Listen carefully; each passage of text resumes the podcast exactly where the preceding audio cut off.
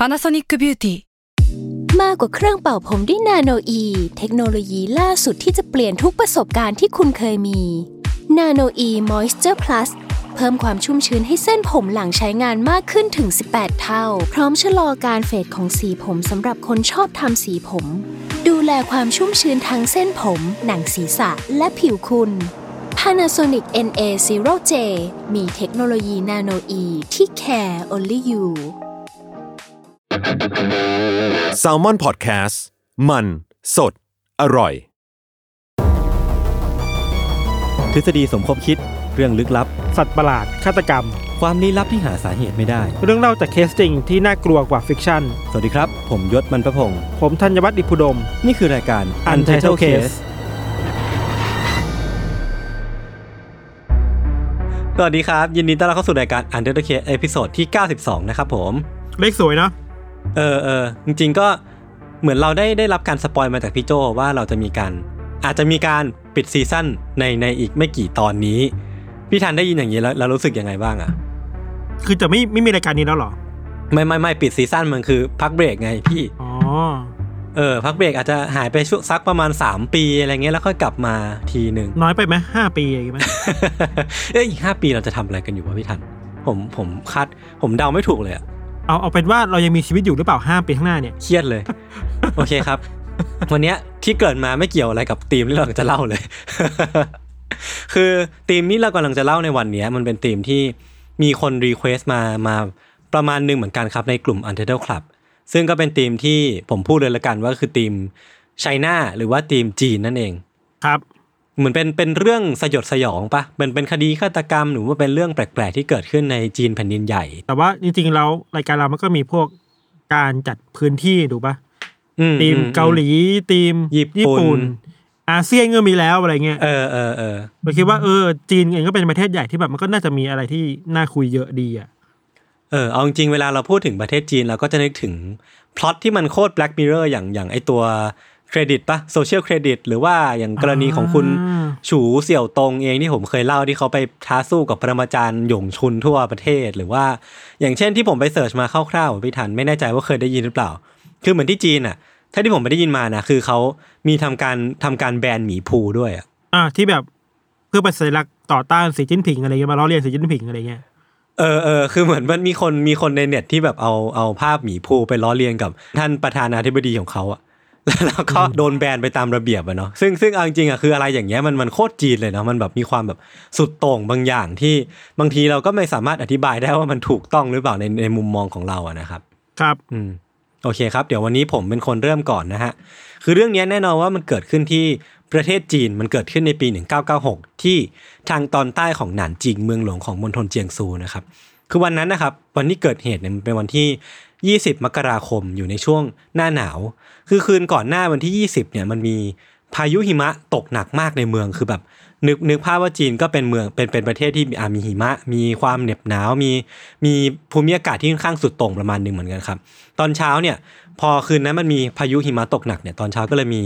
พนักงานที่มาทำการเคลียร์หิมะ แล้วก็ทำความสะอาดบริเวณถนน คือคือระหว่างที่พนักงานคนเนี้ยกวาดถนนนะครับเขาก็บังเอิญพบเข้ากับถุงดำปริศนาถุงหนึ่ง ที่มันมันทำทีท่าว่าน่าจะห่อบางอย่าง สิ่งของบางอย่างเอาไว้ในในถุงใบเนี้ยครับ ซึ่งมันก็ตกอยู่ท่ามกลางหิมะที่กำลังจะเริ่มละลาย แล้วเพราะว่าแดดเริ่มออกแล้ว ข้างในเนี่ยมันก็มีคนเปิดไปก็คือมีพนักงานคนเนี้ยที่ท่านที่ทำการเปิดถุงเนี้ยแล้วก็พบว่ามันมีเนื้อ ที่ลักษณะท่าทางแล้วน่าจะเพิ่งหั่นมาได้ไม่นาน คือมีความแบบสดสดๆบางอย่างอะครับชายคนนั้นก็ตัดสินใจเนี่ยนำถุงเนี้ยหิ้วกลับบ้านไปด้วยเพื่อทำความสะอาด อาจจะเอากลับไปกิน หรือว่าอาจจะเอากลับไปทำอะไรกันต่างๆนานานะครับ ก่อนที่ว่าพอเขาหยิบเนื้อเหล่านี้ออกมาจากถุงเนี่ยเขาก็ตกใจหัวใจแทบวายเลยพี่ทันอืมเพราะว่าข้างในเนี่ยมันมีชิ้นส่วนของนิ้วมนุษย์อะ อัดแน่นอยู่เต็มไปหมดเลย คือมันคือมันเป็นนิ้วแบบเป็นท่อนๆอะ ไม่ใช่นิ้วแบบเป็นนิ้วนิ้วๆนะ มันแบบหนึ่งนิ้วเนี่ย ก็คือหนึ่งนิ้วชี้ สมมติว่าหนึ่งนิ้วชี้นะ มันก็ถูกหั่นออกเป็นท่อนๆท่อนๆเล็กๆเล็กๆอะ คือมันมันมีท่อนๆนิ้วเนี่ย แล้วก็ท่อนๆชิ้นส่วนต่างๆของมนุษย์เนี่ยมันอัดแน่นแน่นอยู่เต็มเต็มถุงไปหมดเลยอะมันถือว่าถูกซอยซอยออกมาทีเออทีใช่เป็นชิ้นเล็กๆแวอย่างนี้เหรอถูกอัดเอาไว้ในถุงใช่ อ่าอ่าอ่าเออคือคือถุงปริศนาที่มีชิ้นส่วนมนุษย์อยู่เนี่ยครับมันเป็นถุงแรกที่มีคนไปพบเข้า จากนั้นน่ะพอมันมีคนค้นพบถุงแรกเป็นพนักงานกวาดถนนหิมะใช่ไหมมันก็มีการค้นพบถุงแบบเนี้ยที่มีเนื้อมนุษย์อยู่ข้างในเนี่ยในที่ต่างๆ รอบมหาวิทยาลัยของเมืองเนี้ยพอรวบรวมแล้วเอามานับจำนวนชิ้นดูไปทันพบว่ามันมีจำนวนมากกว่า 2,000 ชิ้น เดียวนะ เออ 2,000 ชิ้น แปลแปลแปลว่าสองมันชิ้นนี้แปลว่าต้องถูกหั่น ใช่ละเอียดมาก ละเอียดมาก ใช่ คืออวัยวะเรามีประมาณไม่รู้กี่ชิ้น แต่ว่าพอมันถูกหั่นออกมาเนี่ย แล้วก็ถูกกระจายไปตามที่ถุงต่างๆ ที่บริเวณในมหาวิทยาลัยเนี่ย มันนับรวมกันแล้วได้ประมาณ 2,000 ชิ้น หรือว่ามากกว่านั้นด้วยซ้ำซึ่งเอาจริงๆอย่างที่อย่างที่พี่ธานพูดเลยคือ มันต้องสับละเอียดมากๆจริง ๆ นะครับ คือมันก็ทั้งหมดเนี่ย มันก็น่าจะถูกวินิจฉัยว่าเป็นของคนคนเดียวกันครับ ที่ศพของเขาหรือว่าเธอเนี่ย ถูกตัดแบ่งออกเป็นส่วนจำนวนมากกว่าที่มากกว่าคอสอในตอนนั้นเสียอีกอะเพราะว่าตอนนั้นมันปี 1996อะแต่ว่า 2,000 ชิ้นคือมันมากกว่านั้นอีกอะซึ่งมันจำนวนมากจนที่เราเราอาจจะจินตนาการมันไม่ถึงด้วยซ้ำนะครับ คือปริศนาต่อมาที่ต้องคลี่คลายต่อว่าทำไมถึงจำนวนมันถึงมันมันถึงถูกหั่นเยอะขนาดนี้และศพนี้ มันมาอยู่ตรงนี้ได้ยังไงอะปริศนาแรกที่ต้องเคลียร์อย่างเร่งด่วนมันก็คือว่า แล้วผู้ตายหรือว่าเจ้าของศพที่ถูกแบ่งอย่างสยดสยองเนี่ยเขาคือใครกันแน่ครับคือประเมินจากสภาพศพอะ ไม่มีทางบอกได้แน่นอนว่าเป็นใคร เพราะว่ามันถูกหั่นละเอียดมากๆอะเออคือมันแบ่งออกเป็น 2,000 ชิ้นนะครับ แล้วก็บางชิ้นส่วนเนี่ย อันนี้คือคือมันเป็นหลักฐานที่น่าสนใจมากๆ หรือว่ามีความแบบ มีความไม่ชอบมาปรากฏบางอย่าง คือหลักฐานชิ้นสำคัญอย่างเช่นหัว หรือว่าอวัยวะอื่นๆนะพี่ธันที่มันสามารถบ่งบอกได้ว่าศพเนี้ยคือใครอะมันจะถูกนำไปต้มเป็นเวลานานก่อนที่จะเอามาตัดอะคือเป็นต้มให้เปื่อยเลยนะ ต้มเป็นเวลาติดต่อกันหลายหลายต่อหลายวันนะพี่ทัน แปลว่ามันต้องผ่านกระบวนการอะไรบางอย่างมาก่อน ใช่ถูกปะใช่ใช่ คือมันเป็นกระบวนการที่พูดตรงๆเลยมันคือการกระบวนการทำลายหลักฐานก็ว่าได้ คือเอาชิ้นส่วนหัวของของศพเนี้ย ไปต้มจนจนไม่สามารถดีเทคได้ว่าเนี่ยคือใครกันแน่ แล้วก็เอานิ้วมือหรือว่าอะไรต่างๆนานาที่ที่สามารถบ่งบอกได้ว่าคนนี้คือใครอะไปต้มให้มันแบบลำทำลายหลักฐานจนเฮี้ยน แล้วก็เอามาตัดแบ่งออกไปทั้งหมด 2,000 ชิ้น ซึ่งมันทำให้คดีเนี้ยมันเป็นคดีที่มีเงื่อนงำเยอะมากเลยอะคือคือตอนแรกเราต้องมานั่งเคลียร์ก่อนด้วยซ้ำอะก่อนที่จะไปนั่งถกว่าทำไมถึงถูกหั่นเยอะขนาดนี้อะต้องมานั่งเคลียร์ด้วยซ้ำว่าศพเนี้ยคือศพของใครนะครับอืมซึ่งสิ่งที่ตำรวจเนี่ยทำต่อมาคือการคาดเดาว่าการที่ ศพเนี่ยถูกพบในมหาวิทยาลัยเนี่ยมันแปลว่าผู้ตายเนี่ยครับอาจจะเป็นนักศึกษามามหาวิทยาลัยแห่งนี้ก็เป็นได้ ซึ่งเมื่อทำการค้นข้อมูลต่อครับก็พบว่ามันมีประวัติว่านักศึกษาคนหนึ่งของมหาวิทยาลัยเนี้ยหายตัวไปเป็นเวลาหลายวันติดต่อกันแล้ว นักศึกษาคนเนี้ยเป็นเด็กปีหนึ่งที่เพิ่งเข้าเรียนที่มหาลัยเนี้ยในมหาลัยนานจริงได้เพียงแค่ 3 เดือน เธอมีชื่อว่าเตียวไอชิง ถ้าผม pronounce ผิดอาจจะขออภัยแต่ว่าผมผมไปถามพี่โจมาแล้วว่าน่าจะอ่านอย่างนี้นะครับ ครับซึ่งคุณคุณเตียวไอชิงเนี่ยมีอายุแค่ 19 ปีเท่านั้นเองอะซึ่งซึ่งเธอเป็นเด็กหญิงที่เอาจริงก็อายุยังน้อยอยู่ แล้วก็มีอนาคตที่คือน่าจะสดใสประมาณหนึ่งอะคือคือก็กำลังที่เพิ่งเข้าปีหนึ่งเป็น freshman แล้วก็น่าจะกำลังกำลังมีชีวิตมหาวิทยาลัยอย่างที่ต้องต้องการหรือว่าอะไรต่างๆนานานะครับ แต่ว่าสุดท้ายก็เธอก็ถูกพบเป็นศพอย่างอย่างน่าเศร้านะครับ ซึ่งเพื่อทำการยืนยันว่าศพเนี้คือศพของคุณเตียวไอชิงจริงหรือเปล่าเนี่ยตำรวจก็เลยทำการเรียกครอบครัวของเธอให้มายืนยัน พวกเขาก็บอกว่าที่ศพเนี่ยครับมีฝ่ายเม็ดเท่าถั่วเขียวบริเวณที่แก้มขวา ซึ่งมันเป็นบริเวณเดียวกับที่เตียวมีและนั่นก็แปลว่าศพเนี้ยน่าจะใช่คุณเตียวจริงๆนั่นแหละ คือเออก่อนหน้านี้ก็มีการแจ้งว่าหายตัวไป ใช่ใช่ด้วยปะใช่คือคือมหาวิทยาลัยอะไม่รู้ ตำรวจต้องไปสืบดูจากตัวเรคคอร์ดเองอะมหาวิทยาลัยไม่ได้แจ้งตำรวจมานะว่ามีนักศึกษาหายตำรวจต้องไปศึกษาหรือว่าไปไปสืบสวนเองอะว่าว่ามันมีนักศึกษาที่ไม่ได้เช็คอินคลาสนี้มาติดต่อกันหลายวันแล้ว แล้วก็ถูกวินิจฉัยว่าน่าจะหายตัวไป ซึ่งมอมันถูกจับเชื่อมโยงกันก็กลายเป็นว่าเออศพเนี้ยน่าจะเป็นของนักศึกษาวัยสิบเก้าปีที่ชื่อว่าเตียวไอชิงเนี่ยแหละครับแล้วทำไมนักศึกษามหาวิทยาลัยปีหนึ่งอะพี่ที่อย่างที่ผมบอกเมื่อกี้ว่าเป็นวัยที่กำลังสดใสแรกแย้มอะ ต้องมาเจอกับเหตุการณ์ฆาตกรรมที่ตัวเองตกเป็นเหยื่ออย่างน่าเศร้าอย่างอย่างอย่างโหดเหี้ยมอย่างเงี้ยแบบนี้ด้วยนะครับ ซึ่งย้อนกลับไป 9 วันก่อนที่จะเกิดเหตุการณ์ วันนั้นน่ะเตียวเนี่ยทะเลาะกับรูเมทที่หอของเธอ เรื่องที่ พวกเธอเนี่ยถูกเจ้าหน้าที่หอลงโทษจากการที่รูมเมทของคุณเตียวเนี่ยแอบใช้เครื่องใช้ไฟฟ้าโดยที่ไม่ได้แจ้งเจ้าหน้าที่ก่อนหรือว่าอะไรต่างๆนะซึ่งมันเป็นข้อหาที่เล็กน้อยมากๆอะแต่ว่ากลายเป็นว่าเตียวเนี่ยถูกลงโทษเหมารวมกับรูมเมทของเธอ ซึ่งนั่นทำให้เธอไม่พอใจ ก็เลยตัดสินใจที่จะเดินออกไปจากหอพร้อมบอกเพื่อนเพื่อนที่เป็นรูมเมทเนี่ยบอกว่า เออ เธอจะขอออกไปเดินเล่นสักพักเพื่อสงบสติอารมณ์หรือว่าเพื่ออะไรก็ว่าไป แต่ว่านั่นแหละ เป็นครั้งสุดท้ายที่มีคนพบเห็นเธอ เพราะว่าหลังจากนั้นคุณเตียวก็ไม่ได้กลับมาที่ห้องของเธออีกเลย แล้วก็ไม่มีใครพบเห็นเธออีกเลยจนกระทั่ง ถูกพบเป็นศพในวันที่ 20 เรื่องราวก่อนการเสียชีวิตของคุณเตียวเนี่ย มันยิ่งดูไม่มีที่มาเลยว่าทำไม เธอถึงลงเอยเป็นศพแบบเนี้ยพี่ทัน คืออมก็แค่ทะเลาะกับรูมเมทแล้วก็เดินออกไปจากห้อง โดยที่ที่ไม่ได้มี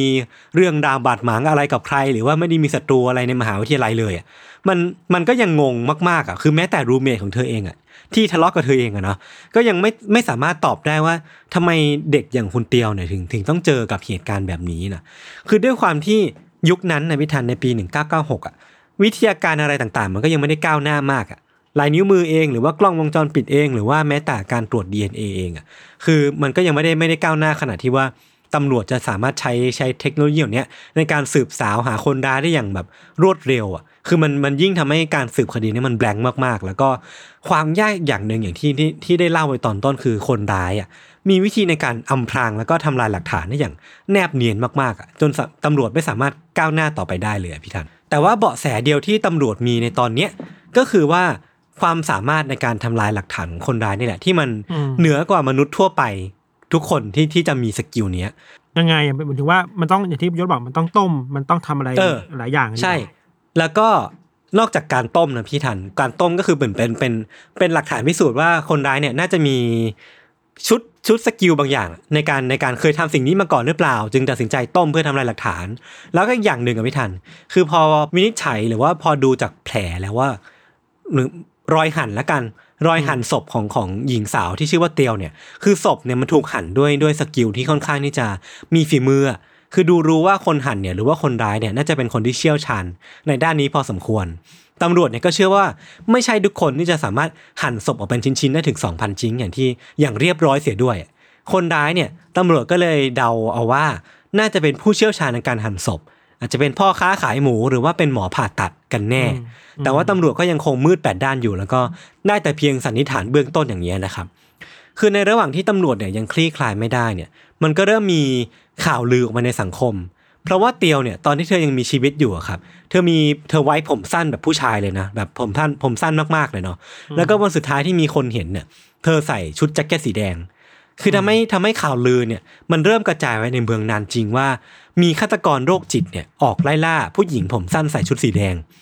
ทำให้คนคนในในเมืองเนี้ยเริ่มที่จะตื่นตระหนกมากๆ แล้วก็เริ่มเป็นเป็นเป็น Talk of the Town อะคนก็เริ่มเริ่มไม่กล้าไว้ผมสั้น เริ่มไม่กล้าใส่ชุดสีแดงเดินไปเดินมาอะไรเงี้ยเออมันก็เลยกลายเป็นข่าวลือที่ตำรวจเนี่ยต้องรีบยิ่งจัดการ แต่ว่ามันก็ยังแบบ ยังไม่รู้จะไปยังไงต่อ คือคือนึกสถานการณ์ออกมาพี่ทัน คือตำรวจเองก็ไม่รู้จะสืบจากหลักฐานไหน แล้วก็โดนสังคมกดดันด้วย แล้วก็ในในในฐานะของคนที่ต้องรักษาความสงบของของประเทศเองอะ คือเขาก็ไม่สามารถปล่อยให้ข่าวลือแบบเนี้ยมันรบกวนวิถีชีวิตของของคนในประเทศต่อไปได้ ก็เลยแบบ มันถูกกัดกดดันจากจากหลาย ๆ หลาย ๆ แองเกิลมากๆอะครับ ความยากอีกอย่างของคดีเนี้ยคือนิสัยส่วนตัวของคุณเตียวพี่ทัน คือคุณเตียวเนี่ยเป็นคนที่รักสันโดษมากๆ จนจนอาจถึงขั้นเก็บตัวเนี่ยเพื่อนเธอเล่ามาเนาะคือเธอเนี่ยเติบโตมาในครอบครัวที่ทั่วไปมากๆ เป็นคนชนชั้นกลาง เป็นเป็นชาวนาเนี่ยแหละ ทั่วไปในเมืองชนบทในในชนบทอะนะครับ แล้วก็ตัดสินใจมาเรียนที่นี่ตัวคนเดียวได้แค่ประมาณ 100 วันเท่านั้นน่ะทำให้คนทั่วไปเนี่ยไม่มีใครรู้เรื่องราวเกี่ยวกับเธอมากนัก แล้วก็ด้วยความที่เธอไม่ค่อยยุ่งเกี่ยวกับใครอะมันจึงยิ่งเป็นปริศนามากว่าทำไม เด็กสาวที่เก็บตัวมากๆอย่างเธอ แล้วก็ไม่มีทีท่าว่าจะไปมีปัญหากับใครอะถึงลงเอยด้วยด้วยการถูกฆาตกรรมอะครับมันยิ่งยิ่งน่าสงสัยเข้าไปใหญ่นะพี่ทันพี่ทันสงสัยไหมว่าทำไม คุณเตียวถึงลงเอยด้วยแบบเนี้ยเราเรากลับคิดว่าอันนี้คิดไปเองนะยังไม่รู้ข้อมูลอะไรที่แบบยศจะเล่าต่อแล้วเราคิดว่า อืมถ้าดูจากกรณีที่เราเคยเล่าในยูซีก่อนๆพวกฆาตกรต่อเนื่องอะไรเงี้ยอืมจริงๆการเลือกเหยื่อมันอาจจะไม่ได้มีกฎเกณฑ์อะไรมากก็ได้นะหมายถึงอืว่าม อืมอืมโอเคแหละบางคนอาจจะมีแพทเทิร์นในการเลือกเหยื่อใช่ป่ะแต่บางคนมันมันแรนดอมอะอืมคือการเลือกเหยื่อของของฆาตกรบางคนมันก็แรนดอมมากๆอะว่าอืมเออเจอคนนี้บังเอิญขับรถผ่านคนนี้ก็เลย เลือกเหยื่อคนนี้อะไรอย่างนี้หรอกปะอืมอืมอืม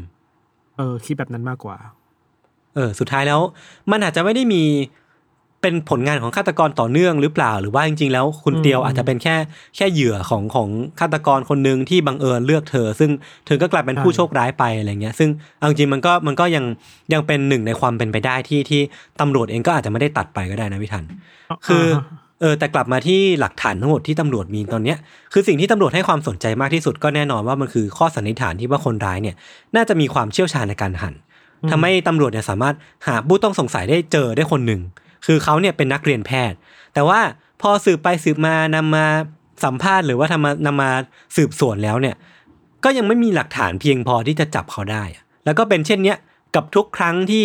มีผู้ต้องสงสัยคนไหนมาอยู่ในอยู่ในมือของตำรวจอะเนาะก็ยังไม่สามารถหาหลักฐานมาจับใครได้สักทีอะหลายต่อหลายคนสองสามคนก็แล้ว หรือว่าเป็นสิบคนก็แล้ว ก็ยังไม่สามารถถามเจอได้สักทีว่าคนร้ายอะคือใครกันแน่นะครับ เออคือ คือแม้ว่าก่อนการค้นหาครั้งเนี้ยมันจะได้รับการช่วยเหลือหรือว่าได้กับการร่วมมือจากหลายภาคส่วนมากๆครับจากหน่วยงานรัฐบาลจากทางมหาวิทยาลัยนานจริงเอง แล้วก็ชาวบ้านในละแวกที่อาสาสมัครมาเป็นมาเป็นคนในการช่วยสืบสวนคดีนี้เนาะมันก็ไม่มีอะไรคืบหน้าเท่าไหร่เลยพี่ทัน คือพอเวลามันผ่านไปสามเดือนเนี่ยข่าวคราวต่างๆ มันในในหน้าข่าวคราวต่างๆ ในหน้าหนังสือพิมพ์มันก็เริ่มเงียบหายนะครับหน่วยงานที่มาช่วยก็เริ่มถอนออกไปแบบเงียบๆ จนเรื่องเนี้ยในที่สุดเนี่ยมันก็ไม่ได้รับการพูดถึงบนหน้าข่าวอีกต่อไป แม้ว่าการค้นหามันจะยังคงอยู่แบบเงียบๆก็ตามนะครับแต่ว่าแม้บนสื่อหลักเนี่ยมันจะเริ่มเงียบเพราะว่ามันไม่คืบหน้าเนี่ยแต่ว่าทางด้านสื่อใต้ดินอะหรือว่าในอินเทอร์เน็ตเองอะพี่ทัน เรื่องเนี้ยการถูกฆาตกรรมของคุณเตียวเนี่ยมันก็ยังคงถูกพูดถึงเสมอมาว่า มันเป็นคดีที่คนในเน็ตอะเขาเรียกกันว่า Black Dahlia of Nanjing อะอ่าเออเออเออคิดพี่ทันเหมืพอนอกันเชื่อมโยงได้ไหมคิดเหมือนกันหมายถึงว่า เราคิดในแง่ว่าการตามหา อืมผู้ต้องสงสัยอะ อืม แล้วก็ลักษณะของการกระทำของคนร้ายอะ ใช่ใช่ที่ค่อนใช่ข้างจะมีโปรเซสอะไรบางอย่างกับศพของเหยื่อ อืม ค่อนข้างเยอะอะไรอย่างนี้ป่ะใช่ใช่แล้วก็อาจจะเป็นเรื่องของผู้ต้องสงสัยด้วยที่แบล็กดาลีเองตำรวจเองก็ก็สันนิษฐานจากจากร่องรอยในการ เอาเลือดออกจนหมดตัว ว่าคนร้ายเนี่ยน่าจะมีความเชี่ยวชาญในการฆ่าเหมือนกันนะซึ่งซึ่งผมคิดว่ามันมีดีเทลหรือว่ามีความอันโซฟบางอย่างที่มันคล้ายคลึงกันคนก็เลยจับมาเชื่อมโยงกันนะเนาะซึ่งซึ่งเอาจริงแล้วมันก็เป็นคดีที่ถ้า search ไปเลยก็จะเจอว่า Black Dahlia of Nanjing ก็คือคดีนี้นั่นแหละครับ คือเรื่องราวเนี่ยมันก็ยังคงเป็นกระแสแบบลับๆอะจนกระทั่งปี 2008 บนเว็บบอร์ด BBS ของจีน ซึ่งก่อนที่จะมาเป็นเว่ยป๋อในปัจจุบันเนี่ยนะครับครับ ก็มี account หนึ่งที่ ออกมาเปิดเผยความเป็นไปได้ของคดีเนี้ยที่ยังไม่เคยมีใครพูดถึงมาก่อน คือ account เนี้ยมีชื่อว่า Black Mass เขาออกมาแสดงความคิดเห็นว่ากุญแจสำคัญในการไขคดีเนี้ยอยู่ที่พฤติกรรมการชอบเดินของคุณเตียวครับอ่าฮะเออเขาบอกว่าเตียวเนี่ยก่อนหน้าเนี้ยอย่างที่ทุกคนรู้กันว่าเป็นคนโดดเดี่ยวมากๆ แต่ว่าเธอเนี่ย น่าจะมีงานอดิเรกอะไรบางอย่าง ซึ่ง Black Mass เนี่ยก็ออกมาบอกว่างานอดิเรกของเธอเนี่ยมันอยู่ที่เส้นทางการเดินของคุณเตียวเนี่ยแหละ คือเส้นทางที่ที่เตียวเดินเป็นประจำเนี่ยมันเต็มไปด้วยร้านขายของผิดลิขสิทธิ์หรือว่าของก๊อปมากมาย เช่น พวกซีดีเถื่อนหรือว่าหนังเถื่อน ซึ่งมันอาจจะถูกใจเตียวเข้าก็ได้อืมคือ Black Mass อะเขาก็ให้เหตุผลหนึ่งมาบอกว่า คนที่สนใจเพลงร็อกผิดลิขสิทธิ์หรือว่าคนที่สนใจหนังหนังแบบหนังอินดี้หน่อยหนึงที่ มันถูกไพเรตเข้ามาขายเนี่ย มันอาจจะไม่ใช่ extrovert อย่างเช่น อย่างอย่างที่เราเข้าใจกัน แต่ว่ามันอาจจะเป็น introvert อย่างที่คุณเตียวเป็นอะที่ที่น่าจะสนใจอะไรพวกเนี้ยซึ่งมันก็เป็นทฤษฎีที่ Black Mass เขายกขึ้นมาเนาะซึ่งเขาก็เดาว่าเตียวเนี่ยอาจจะไปพัวพันกับเจ้าของร้านเหล่านี้ แล้วก็เอาไปมีความสัมพันธ์ลึกลับกันแล้วก็ลงเอยด้วยการถูกฆาตกรรมด้วยเหตุผลบางอย่างว่า อาจจะเป็นเรื่องผลประโยชน์ หรือว่าเป็นเรื่องของการ รู้อะไรบางอย่างที่เจ้าของร้านเหล่าเนี้ยไม่อยากให้ให้เธอรู้แล้วก็ลงเอยด้วยการเป็นเป็นการฆ่าปิดปากอะไรอย่างเงี้ยครับ ซึ่งมันก็เป็นเป็นเรื่องที่น่าสนใจดีว่าเออคุณแบล็กแมสที่แบบเขาเป็นใครก็ไม่รู้นะ เป็นคนที่อยู่ในอินเทอร์เน็ตนี่แหละ ออกมาให้ทฤษฎีที่เหมือนเหมือนกับอยู่ที่สถานการณ์นั้นเลยอะว่าเฮ้ยเหมือนจะรู้จักคุณเตียวมากกว่าคนทั่วไปหรือเปล่านะ เออ ซึ่งตำรวจเองอะก็สงสัยเหมือนที่อย่างที่ผมพูดเมื่อกี้เลยว่า หรือว่า Black Mass อะแม่งเป็นฆาตกรเองวะ เอออ๋อก็เป็นไปได้เพเอราะอว่าเขาวิเคราะห์ในแบบที่คนไม่เคยวิเคราะห์มาก่อนนี่ถูกป่ะใช่เหมือนมี detail เหมือนมีชุดความรู้บางอย่างอะที่คนทั่วไปไม่น่ารู้ตรงเนี้ย เออตำรวจก็เลยสงสัยเว้ยเนี่ยเนี่ยเนี่ยยิ่งเหมือนคดีแบล็กดาเลียไปใหญ่เลยอะอืมเพราะว่าคดีแบล็กดาเลียเองอะก็เคยมีผู้ต้องสงสัยบางคนนะที่แบบปรากฏตัวออกมา เออด้วยเข้อมูลด้วยชุดข้อมูลที่ตำรวจไม่เคยรู้อะใช่ใช่ แล้วก็กลายเป็นผู้ต้องสงสัยคนหนึ่งของคดีนั้นไปเลยอะไรเงี้ยแต่เขาจะว่าอืมคนคนนี้เขารอดมาแต่ว่าเออมันก็มีอะไรแบบนี้ด้วยเหมือนกันในคดีที่อเมริกาอะไรเงี้ยครับเออเออยิ่งยิ่งมันมันยิ่งใกล้เคียงเข้าไปใหญ่เนาะมเออ แต่ว่าสุดท้ายแล้วพี่ทัน พอตำรวจเนี่ยไป track ดูว่า Black Mass เนี่ยหรือว่าเจ้าของ Account เนี่ยคือใครกันแน่ ก็พบว่าเขาเป็นนักศึกษากฎหมายที่มีอายุแค่ 26 ปีเท่านั้นอ่าแล้วก็ตอนเกิดเหตุเนี่ย Black Mass อะอายุได้แค่ไม่กี่ขวบเท่านั้นเองอะซึ่งนั่นแปลว่าอืมเออเขาก็ไม่น่าจะใช่ฆาตกร แต่ว่าก็เป็นคนที่พูดถึงทฤษฎีหนึ่งที่ที่อ่าจริงก็ก็น่าจะเป็นไปได้เหมือนกัน แล้วก็ยังไม่เคยมีใครพูดถึงมาก่อน แล้วก็อาจจะเปิดความเป็นไปได้ใหม่ ๆ ในการ solve คดีนี้ก็ได้ อืมครับซึ่งสุดท้ายแล้วมันก็ยังเป็นเพียงแค่ความเป็นไปได้ครับ เวลามันก็ล่วงเลยมาจนเมื่อปี 2016 ที่ผ่านมานี้ คดีมันก็ยังคง unsolved เรื่อยมาเนาะแล้วว่าปี 2016 มันก็ยังคงเป็น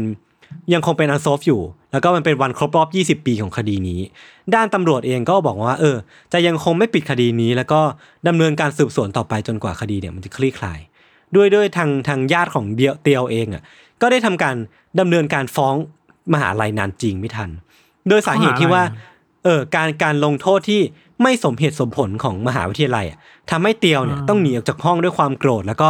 ความโกรธเนี้ย มันอาจจะนำไปสู่เหตุฆาตกรรมได้ ซึ่งอันเนี้ยก็เป็นเป็นเหตุผลที่ทางครอบครัวให้กับทางทางมหาวิทยาลัยไว้ว่า เออ เขาไม่พอใจว่าทำไมต้องลงโทษด้วยอย่างนี้ด้วยทำไมต้องเหมารวมลูกของเธอด้วยอะไรเงี้ยครับ ซึ่งก็เป็นเหตุผลที่ทางครอบครัวเนี่ยคาดว่าเตียวเนี่ยน่าจะใช้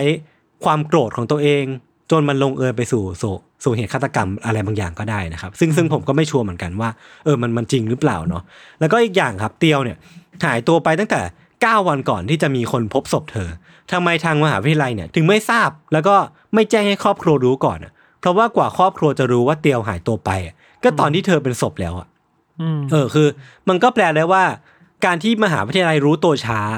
มันอาจจะเป็นสาเหตุหลักที่ทำให้ทุกวันเนี้ยเรามีหลักฐานไม่เพียงพอในการไขคดีนี้ก็เป็นไปได้นะอันนี้ก็พูดพูดแบบ to be fair เลยเนาะอืมก็เกี่ยวเนาะคือถ้าถ้ามหาวิทยาลัยรู้ตัวเร็วว่า มีนักศึกษาหายตัวไป ก็น่าจะทำการแจ้งตำรวจ แล้วก็ทำการสืบสืบสวนบริเวณโดยรอบ แล้วก็ทำการรวบรวมหลักฐานให้มากกว่านี้ในในความคิดเห็นผมอะนะครับเหมือนเหมือนว่าหลักฐานอะไรบางอย่าง มันน่าจะยังอยู่ปะหรือไม่ใช่ใช่หรือแต่ใช่ใช่หรือแม้แต่การเข้าถึงพยานบุคคลน่าจะอืมน่าจะยังอยู่ก่อนหน้านั้นอะอืมอืมเออ คือในช่วงที่ผ่านมาพี่ทัน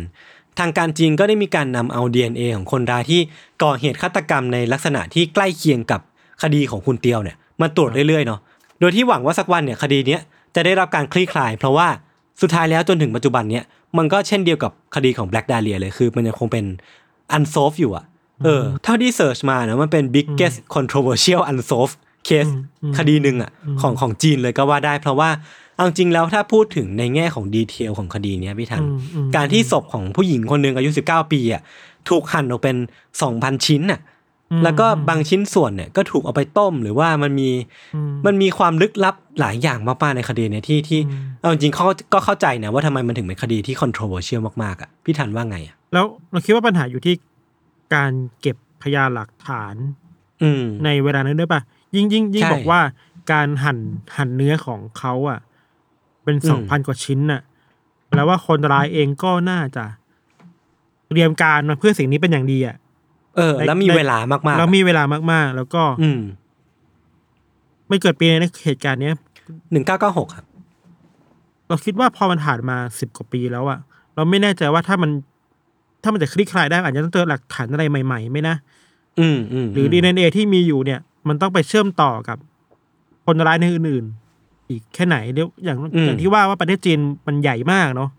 ใช่ไอการหาดัตต้าเบส ไปเชื่อมโยงกับแต่ละคดีอะมันจะทำได้แค่ไหนอืมนี่เราก็ไม่รู้ไงเออ คือคือพอพออย่างที่พี่ทันพูดเลย พอประเทศจีนมันใหญ่มากๆอะมคือการที่จะจับคดีฆาตกรรมสองคดีที่อืมมันอาจจะเชื่อมโยงกันหรือว่ามีลักษณะใกล้เคียงกันอะมาเชื่อมโยงกันแค่นี้มันก็ยากมากแล้วมคือ connect the dot ที่ประเทศจีนมันอาจต้อง connect connect the dot กันข้ามมณฑลหรือว่าเออต้องไปใช่ควานหาจำนวนประชากรกว่าพันล้านคนน่ะ ซึ่งเอาจริงมันมันยากมากๆ แล้วก็ แต่ก็ยังหวังอยู่นะ ผมก็ยังอยากให้คดีเนี้ยมันมันได้รับการคลี่คลายแล้วก็ ครอบครัวของคุณเตียวเองได้รับความเป็นธรรมสักทีนะครับ แล้วก็คนร้ายเนี่ยก็ถูกนำมาดำเนินกระบวนการทางกฎหมายสักทีหนึ่งนะครับ เพราะว่าคดีเนี่ยจะว่าไปมันก็ผ่านมาประมาณเกือบ25ปีแล้วเหมือนกันมันนานจะมีมากๆเลเรายคิดว่ามันจะมีข้อมูลอะไรบางอย่างที่สำคัญแล้วน่าจะรู้ว่าเช่นแบบ แล้วที่เราเจอศพเขาในฐานที่ถูกถูกชำแหละแล้วใช่ป่ะแต่ว่าอืมแล้วอืมแรงจูงใจคืออะไร หรือว่าอืมอืมอืม วิธีการฆ่าเป็นยังไงอะมันอาจจะบอกอะไรบางอย่างได้ถึงฆาตกรหรือเปล่าอืมอืมอืมอืมอืมซึ่งข้อมูลเนี่ยมันยังไม่ได้ชัดเจนมากถูกป่ะใช่ ซึ่งเอาจริงผมไม่แน่ใจว่า เพราะว่าซอสที่ผมอ่านมา มันเป็นภาษาอังกฤษอืมก็เลยไม่แน่ใจว่ามันมีการปกปิดหรือเปล่า หรือว่าไม่ได้รับการเผยแพร่ข้อมูลจากประเทศจีนออกมาหรือเปล่าอะไรเงี้ย ซึ่งเราเอาจริงก็ไม่รู้เหมือนกันว่าข่าวในประเทศจีนเขา cover ไปถึงขั้นไหน เขารู้หรือเปล่าว่าโมทีฟหรือว่า อาวุธที่ใช้ในการก่อเหตุหรือว่าอย่างที่อย่างที่พี่ธันพูดเลยว่ามเออ สาเหตุการตายของของเตียวอะ จริง ๆ แล้วคืออะไรกันแน่ ซึ่งเท่าที่ผมหาข้อมูลมาหลายแหล่งก็ก็ยังไม่รู้เหมือนกัน มันก็เลยดูมีความแบบเงื่อนงำเยอะมากๆเหมือนกันนะพี่ทันอืมในอืมในไหนๆก็พูดถึงเวลายศเปรียบเทียบกับ Black Dahlia แล้วอะครับ detail หนึ่งที่แบบคดี Black Dahlia คิดว่าน่าจะน่าจะคล้ายกันคือเหตุผลที่มัน unsolved ได้ยากมากๆอืมเพราะว่าคนร้ายใช้วิธีการกระบวนการอะไรบางอย่างในการ ทำลายหลักฐานได้อืมเนียนมาก เช่นอืมไม่มีร่องรอยลายนิ้วมืออะไรเลย ไม่แน่ใจว่ามีอาจจะมีน้อยมาก หรือการครับทำความสะอาดศพอะอืมอืมอืมแต่สำหรับของจีนคือไม่ไม่ได้ทำความสะอาดแต่ชำแหละเป็นสองพันชิ้นอะแล้วก็ไปต้ม เออแต่คัดอย่างหรืออย่างแบ็กดาเรียเอง แม้จะมีคนเอามามาเป็นผู้ต้องสงสัยอะแต่มันก็ถูกอืมยืนยันว่าไม่ใช่ หรือแม้แต่ อืมอย่างที่เราบอกว่ามีลูกชายของคนนี้เป็นผู้ต้องสงสัยมาบอกนี่พ่อผมเป็นฆาตกรเองครับอะไรเงี้เอยอจำได้จำได้ เออแต่อินเทอร์เน็ตก็ไม่สามารถอะไรมาชัดเจนได้ขนาดนั้นน่ะ อืม บางทีไอ้ผู้คดีอันโซฟแบบนี้มันเหตุผลที่มันอันโซฟไม่ได้ เราคิดว่าเราเรามองไม่เห็นอะไรบางอย่างในคดีนี้อะซึ่งเข้าใจนะอืมว่าบางทีมันยากมากๆเลยแหละ อืมอืมมันมีความจริงอะไรบางอย่างถูกปิดกั้นอยู่อะ อืมซึ่งก็แน่นอนว่ามันเป็นคดีที่ยากทั้งคู่ เออ มันก็เลยไม่แปลกใจว่าทำไมมันถึงอันโซฟมาถึงปัจจุบันเนี้ยนะครับ ทั้งคู่เลย อืมอืมครับ เราพูดถึงแบล็กดาเลียไปตอนไหนนะพี่ทันพูดไปตอนไหนละในหนังสือปะอ๋อในหนังสือเออเออใช่ใช่ใช่ก็ไปหาอ่านกันได้นะครับ ยังน่าจะยังมีขายอยู่นะครับ คือตอนที่ยศบอกว่ามีคนที่ต้องกลัวว่าจะเป็นเหยื่อใช่ปะอืมก็เลยอืมอืมเปลี่ยนการแต่งตัวอะไรเงี้ยเออไอเนี้ยก็เหมือนกับคดีหนึ่งในอเมริกาเว้ยน่าจะเป็น เรื่อง Son of Sam อะ อืมอืมอืมคือเข้าใจว่า Son of Sam ผมรอนป่ะนะ เออ ผมบลอนด์น่ะ อืมแล้วก็ผมสั้นหรือจำไม่ได้แล้ว มันทำให้วัยรุ่นผู้หญิงในอเมริกาในในนิวยอร์กเวลานั้นน่ะอืมต้องไปย้อมผมใหม่อะ เออเออเออใช่ใช่เพื่อป้องกันไม่ให้ตัวเองเป็นเหยื่อของ Son of Sam อะ ซึ่งโหนี่คือ Impact ของฆาตกรต่อเนื่องอะอย่างที่เราเคยพูดกันไปว่า มันไม่ได้สร้างความกลัวแค่ คนต่อคนน่ะเนาะมัน มันกลายเป็นบรรยากาศอะไรบางอย่างที่มันปกคลุมอะ ปกคลุมทั้งทั้งเมืองทั้งประเทศอะ อืม แล้วนี่แหละคือเราคิดว่านี่คือสิ่งที่ฆาตกรต่อเนื่องหรือฆาตกรคดีฆาตกรรมมันมันส่งผลต่อสังคมพวกเราอะ เออเออเออใช่ใช่ใช่เนาะหรืออย่าคืงอกลายเป็นว่าจนกว่าที่จะจัดที่จะจับฆาตกรได้อะอืม ความรู้สึกแบบมวลมวลๆอ้วนๆว่าตัวเองอาจจะกลายเป็นเหยื่อเนี่ย มันก็ยังคงแบบอืมตลบอบอวนอยู่ในอยู่ในสังคมโดยรอบอะ เราเราเลยเข้าใจแล้วว่าเวลาเราดูสารคดีพวกนาทูครามอะแล้วเวลาที่ตำรวจแถลงข่าวว่าจับฆาตกรได้แล้วอะอืมแต่พูดประมาณว่าดีใจด้วยทุกคนทุกคนสามารถใช้ชีวิตได้อย่างปกติแล้วอะเออเออซึ่งซึ่งเมื่อก่อนเราจะใช่ใช่ซึ่งเมื่อก่อนเราจะไม่เข้าใจเลยเว้ยอืม แต่ว่าพอพอพอเรามาอ่านสคริปต์หรือว่าพอมาเล่าอะไรอยู่สิเราเข้าใจมากขึ้นว่า เออว่ะอืมมันทำให้ชีวิตคนมันไม่ปกติจริง ๆ ว่ะ เออเออเนอะใช่ใช่ใช่อย่างที่พี่ธันพูดเลย เห็นภาพมากขึ้นว่าแบบ เออ การที่มีฆาตกรต่อเนื่องคนหนึ่งเนี่ย ปรากฏตัวขึ้นมาในเมืองเนี่ย มันเปลี่ยนวิถีชีวิตคนโดยรอบมาก ๆ เลยอะอืมคือมันเปลี่ยนทุกคนจริงๆนะว่าอืมสมมติว่าเราเราอาจจะไม่ใช่ผู้หญิงที่เป็นเหยื่อ เราก็อาจจะต้องมาระแวดระวังคนที่เป็นแฟนหรือคนที่เป็นแม่อะไรเงี้ย ซึ่งหรือว่าเป็นลูกเด็กเล็กแดงเองก็เราก็ไม่ชัวร์ว่าเขาจะปกป้องตัวเองจากฆาตกรคนนี้ได้หรือเปล่า ซึ่งโอ้โหลองนึกภาพว่าเป็นตัวเองอะผมคิดว่ามันมันมันหนักหนาเหมือนกันนะใช่ไม่ไม่ใช่แค่คนบางกลุ่มเนอะจริงๆอะมันมี นอกจากในเชิงในเชิงความปลอดภัยในชีวิตทั่วไปแล้วครับ มันมีอืมเราไปเจอบทความอันหนึงเขาบอกว่าหนึ่งในเหตุผลที่ทำให้สังคมอเมริกันแต่ละบ้านแต่ละครอบครัว พกปืนมากขึ้นก็เพราะฆาตกรต่อเนื่องนี่แหละ อืมอืมคือไม่สามารถหาความปลอดภัยในชีวิตได้แล้ว กลัวมากมากๆว่าฆาตกรต่อเนื่องที่มันลอยนวลอยู่อะพวก BTK killer อะไรอย่างเงี้ยนึกออกปะอืมอืมมันจะบุกเข้ามาบ้านเราเมื่อไหร่อะพวก Night Stalker จะบุกมาเมื่อไหร่อะไอ้ Richard Ramirez อะเนาะ จะบุกมาทำอะไรคนในบ้านเมื่อไหร่เพราะฉะนั้นการมีปืนนั้นป้องป้องกันตัวเองอะมันเลยจำเป็นอะคืออมมันอืมถ้ามันกลายมันกลายเป็นเทรนด์ในอเมริกาช่วงหนึ่งเลยที่ ทุกคนต้องพกปืนไว้ในห้องนอนอะยศซึ่งเออโอ้โหเออเออมันโคตรน่าเศร้าเลยนะเว้ยที่ จริงสังคมแบบไหนวะที่ทุกคนต้องป้องกันตัวขนาดนี้อะมันหวาดระแวงตลอดเวลาเออมันบาดระแวงตลอดเวลาอะไรอย่างเลยครับ โอเคครับ ก็สำหรับเรื่องที่ผมเตรียมมาก็มีประมาณนี้ พักฟังเบรกโฆษณาสักครู่ก่อนกลับมาฟังเรื่องของมิทันในเบรกหน้านะครับ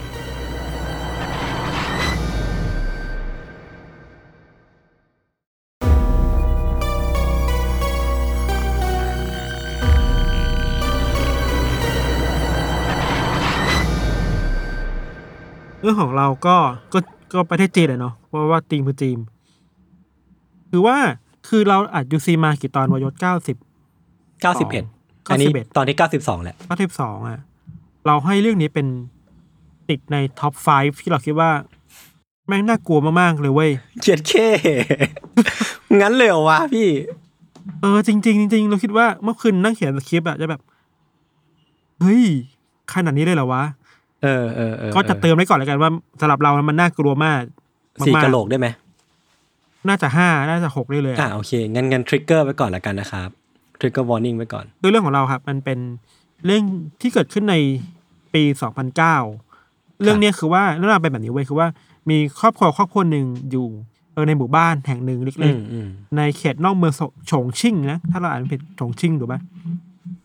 มันเป็นเขตนอกเมืองของโฉงชิ่งอะไรเงี้ยครับ แล้วครอบครัวเนี่ยอย่างที่เราบอกว่าเขาค่อนข้างยากจนไม่ได้มีเงินมาก ครอบครัวนี้มีคุณพ่อชื่อว่าคุณกวงจี้หลูอาจจะอ่านผิดเนาะกวงจี้หลูครับครับส่วนลูกชายชื่อว่ากวงจีจุนอายุสิบสามปี ซึ่งพ่อแม่ของครอบครัวเนี่ยนะตระกูลกวงเนี่ยครับทั้งพ่อทั้งแม่มีความจำเป็นที่จะต้องออกไปทำงานในตัวเมืองตลอดทั้งสัปดาห์เลยอะเพื่ออืมเพื่อดิ้นรนหาเงิน หารายได้เข้าครอบครัวเพื่อมาเลี้ยงดูลูกนี่แหละ ลูกคนเดียวด้วยนะ ส่วนตัวลูกเองอะครับ ก็ต้องก็ต้องอยู่ที่เมืองอะแล้วก็ไปโรงเรียนที่ในท้องถิ่นอะไรเงี้ยแล้ว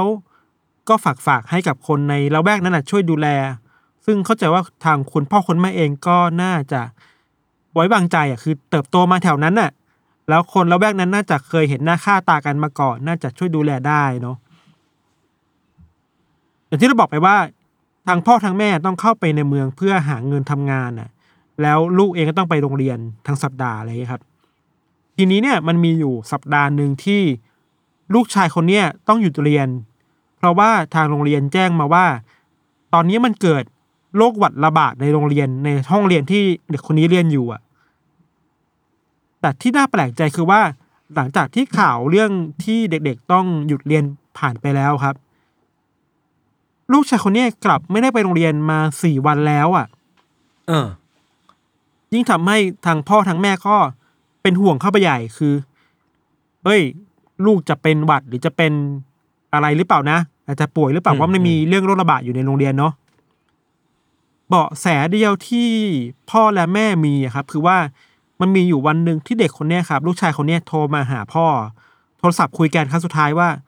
เออเดี๋ยวลูกลูกบอกว่าว่า เนี่ย เดี๋ยว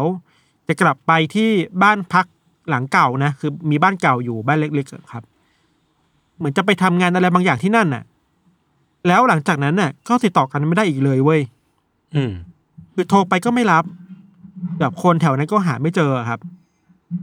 พอรู้แบบเนี้ยคุณพ่อก็เป็นห่วงมากๆ ก็เลยอาสาว่าโอเค เดี๋ยวเรารีบกลับบ้านแล้วกัน กลับมาที่หมู่บ้านกัน เพราะว่าเป็นห่วงว่าเอ้ยลูกจะแบบเป็นไข้ไม่สบายแล้วก็ ไปนอนอะไรอยู่ที่โรงพยาบาลหรือที่แถวบ้านเก่าหรือเปล่านะ อย่างที่เราบอกไปว่าคือช่วงนั้นน่ะมันมีเด็กๆในโรงเรียนเดียวกันที่ป่วยเป็นโรคไข้ไข้หวัดระบาดสามสิบกว่าคนนายศพอพ่อเขารู้ข่าวว่า ลูกชายติดต่อไม่ได้แล้ว เขากลับมาที่บ้านในวันที่ห้าพฤศจิกายนครับยศอืมคือเขาก็พบว่าเอ้ยประตูบ้านที่ด้านหน้ามันล็อกอยู่แล้วมันล็อกจากข้างในอะ ซึ่งแปลว่า เออ แปลว่าลูกน่าจะอยู่ข้างในนั่นแหละ อืมอืมแต่เขาตะโกนเรียกก็ไม่มีใครตอบกลับมานะเขาก็เลยเดินไปที่ทางข้างข้างบ้านที่มันเคยมีประตูอยู่อีกอีกบานหนึ่งครับ ก็พบว่ามันก็ล็อกอยู่เหมือนกันล็อกจากด้านในเหมือนกัน อืมทีนี้เนี่ย สุดท้ายแล้วมันเหลือประตูอีกบานหนึ่งคือประตูหลังบ้าน ซึ่งบ้านเนี่ย ประตูนี้จะไม่ค่อยได้ใช้ เพราะว่ามันเป็นประตูลับอะครับ แล้ว นึกภาพจากข้างในบ้านนะคือว่า ถ้ามองจากข้างในบ้านไปอะมันจะมีตู้เสื้อผ้าหรือมีตู้ไม้อะมามาวางกั้นตรงประตูนี้อยู่อะเพื่อให้คนที่ผ่านจากข้างนอกเข้าไปไม่ได้เนี่ยหรอกปะอืมอืมอืมดังนั้นเขาก็เลยเดินไปที่ประตูนี้ไว้ยปรากฏพบว่ามันสามารถเปิดได้แบบง่ายดายมากๆ อะ อืม แล้วตู้เสื้อผ้ามันถูกขยับออกไปแล้วอะ แสดงว่า มันมีการเข้าออกประตูนี้ที่ประตูหลังบ้าน เออเดี๋ยวปะแปลกๆแล้วแปลกๆมันมีบรละรยากาศของความ ความไม่ชอบมาพากลเกิดขึ้นแล้วแหละ อืม พอรู้ว่าอย่างนั้นนะครับ คุณพ่อก็ตะโกนเรียกลูกชายอีกครั้งหนึ่งแต่ก็ไม่มีเสียงตอบกลับมาเนาะพอเขาเดินเข้าไปในประตูหลังบ้านนะเข้าไปแล้วอะเขาก็พบภาพที่ไม่ได้คาดคิดมาก่อนนะคือว่า สิ่งที่เขาเห็นคือว่าเขาพบศพของลูกชายเขาวายศถูกโอ้โหเชือกมัดมือมัดเท้าเอาไว้อะอ่าแล้ว ห้อยลงมาจากคานตรงกลางบ้านอะไอ้เหี้ยแล้วสภาพของร่างกายนี้ค่อนข้างจะน่ากลัวมากๆ คือ มีความบิดเบี้ยวประมาณหนึ่งเพราะว่าโยนนึกภาพว่ามีคนที่ถูกมัดแขนแล้วห้อยมาจากคานข้างบนเนาะแล้วร่างเขาจะลอยอยู่บนอากาศอะภาพคือว่าคอของลูกชายเขาอะไม่ได้ตกลงมาแนวดิ่งด้านหน้าอืมแต่คือหงายไปด้านหลังอะโอ้โหเหี้ย นอกจากนั้นนะครับจะมีความมีดีเทลที่แปลกประหลาดอีกหลายอย่างเลย เช่น เราค่อยๆได้เรียงมาจากข้างบนลงข้างล่างเนาะครับ คือข้างบนเนี่ย ตรงเชือกเนี่ยครับ ที่มัดมัดแขนเขาไว้กับคานด้านบนเนี่ยอืมเชือกเนี้ยถูกถูกมัดด้วยความแน่นหนาประมาณสิบสองชั้นน่ะ โอ้โห แล้วด้วยเงื่อนที่มันแกะยากมาก ๆอะ อืม ส่วนสภาพร่างกายเนี่ย คือพบว่า ตรงบริเวณหน้าผากของลูกชายเขาอะครับ มีเหมือนหลุมอะไรบางอย่าง ถูกขุดลงไปตรงหน้าผากอะไอ้เหี้ยถ้าเกิดว่ามีอะไรบางอย่างถูกทิ่มลงไปในนั้นน่ะเออลงมาที่ตัวเนาะคือศพของลูกชายเขาครับ ใส่เสื้อชุดคลุม สีแดง ของญาติ ซึ่งก็จะเป็นเป็นญาติผู้หญิงอะแล้วก็ส่วนข้างในอะข้างในชุดคลุมนั้นน่ะ มันไม่ใช่ชุดอยู่บ้านไม่ใช่ชุดนักเรียน แต่เป็นชุดว่ายน้ำมายศ อืม คือก็แปลกอยู่ว่าทำไมคนเราต้องใส่ชุดว่ายน้ำในบ้านนะเดี๋ยวป่ะอืม อืม ยังมีอีกครับ พอไล่ลงมาดูที่บริเวณด้านล่างอะ ก็จะพบว่าตรงข้อเท้าของลูกชายเขาครับ ก็ถูกถูกเชือกมัดทั้งสองข้างเอาไปด้วยกันเหมือนกันน่ะ เหมือนข้างบนที่แขนน่ะ ที่ที่ข้อมือเนาะแล้วที่น่าแปลกประหลาดคือว่าไอ้ ตรงกลางของเชือกอะ มันห้อยเอาเหล็กถ่วงน้ำหนัก ทิ้งดิ่งลงมาด้วยเว้ยอือหือคือเฮ้ยนี่มันอะไรกันแน่นึกออกป่ะมันมันเออแปลกประหลาดมากอะ มันเกิดอะไรขึ้นในห้องห้องนี้กันห้องแน่นั้นน่ะ แล้วทำไมเออลูกเขาต้องถูกทำแบบนี้ด้วยคือมัดแน่นแล้วมีสภาพอะไรไม่รู้ที่มันดูเข้าใจได้ยากอะครับ พอตำรวจมาที่เกิดเหตุก็พบว่า อย่างแรกเลยคือในบ้านนั้นน่ะไม่มีร่องรอยของการต่อสู้เลยอะแล้วก็ทรัพย์สินต่างๆ ก็ยังอยู่ครบ เพราะฉะนั้น ข้อหาเรื่องการขโมยขโมยของคงจะถูกตัดทิ้งออกไปอะอืมคือเด็ก เด็กคนนี้ก็มีเงินติดตัวเนาะเงินก็อยู่ครบเหมือนเดิม ส่วนโทรศัพท์มือถือก็อยู่ในกระเป๋าเหมือนเดิมอะอืมส่วนสภาพร่างกายของศพอะ คือไม่พบว่ามีร่องรอยเรื่องฟกช้ำถือว่า หรือว่าถูกทำร้ายร่างกายหรือถูกทารุณเลยอะ อืม ตำรวจสอบสวนคดีเนี้ยผ่านไปประมาณหนึ่งเดือนนายศ ก็ได้ข้อชี้แจงเบื้องต้น สู่ครอบครัวว่า ในตอนที่คุณพ่อเข้าไปพบศพลูกลูกชายในบ้านนั้นน่ะ ลูกชายน่าจะเสียชีวิตมาได้ประมาณสักสี่สิบแปดชั่วโมงแล้วอะ ก็คือสองวันแล้ว เออ คือเราไปเห็นรูปในอินเทอร์เน็ตอะ อันนี้โคตรไม่แนะนำเลยนะห้ามห้ามไป search ต่อมันน่ากลัวมาก คือสภาพก็บวมแล้วอะพูดตามตรงอะ อือืมมอืม แล้วก็นอกจากนี้คือตำรวจก็ยืนยันว่าไม่พบร่องรอยการการทำร้ายร่างกายเลย ไม่ได้มีรอยฟกช้ำขนาดนั้น แล้วก็มีข้อสรุปเบื้องต้นที่ออกมาแบบน่าตั้งคำถามมากยศคือตำรวจบอกว่าตำรวจคิดว่านี่ไม่น่าจะใช่การฆ่าตัวตายและไม่น่าจะใช่การฆาตกรรมเว้ยฮะเออ ข้อสรุปของตำรวจคือบอกว่า มันน่าจะเป็นการเสียชีวิตโดยไม่ตั้งใจมากกว่า โอ้โหฟังแล้วแปลกมากอะไอไอ้เฮียคือผมผมนึกคำว่าก็เฮียแล้วออกมาเลยคือ คือมันไม่ใช่อะ ใช่คือ ครอบครัวเองก็ตั้งคำถามนี้กลับไปที่ตำรวจว่าเฮ้ยบอกเลยสิที่คุณบอกว่าการเสียชีวิตโดยไม่ตั้งใจเนี่ย มันแปลว่าอะไรกันแน่นะเออ คือมันมันแทบจะไม่มีทางเลย คือด้วยที่ว่าพี่ทันพูดว่ามันมันพันเชือกสิบสองชั้น แล้วก็ใช่เงื่อนเงื่อนมันก็แน่นหนามาก และประเด็นใช่คือทั้งข้อมือข้อเท้าของเด็กคนเนี้ยก็ถูกมัดอยู่ แล้วก็อ่ามันมีตุ้มถ่วงน้ำหนัก มันมีดีเทลหลาย ๆ อย่างว่า คือมันไม่อ่ามีมีทางเลยเว้ยมันมันมันแทบจะเป็นไปไม่ได้อะอืมสิ่งที่ตำรวจตอบกลับมาที่ทางครอบครัวคือว่า ลูกชายเขาอะน่าจะเสียชีวิต เพราะกิจกรรมอะไรบางอย่างที่เกิดขึ้นในบ้านแห่งเนี้ย ซึ่งโอ้โหโคตรโคตรกว้างโคตรภาพรวมอะเออ ถัดมาหลังจากนั้นไม่นานนะครับ เจ้าหน้าที่ที่พิสูจน์ศพ ชนสูตรศพอะเขาก็ได้ข้อสรุปเพิ่มเติมมาว่า ลูกชายของครอบครัวเนี่ยครับ น่าจะเสียชีวิตจากภาวะขาดอากาศหายใจ อันนี้ชัดเจนขึ้นมาหน่อยแล้วครับ ซึ่งอันนี้เราวิเคราะห์เองนะว่า มันอาจจะเป็นไปได้ทั้งขาดอากาศหายใจ เพราะอุบัติเหตุ อืมหรือว่าขาดอากาศหายใจ เพราะ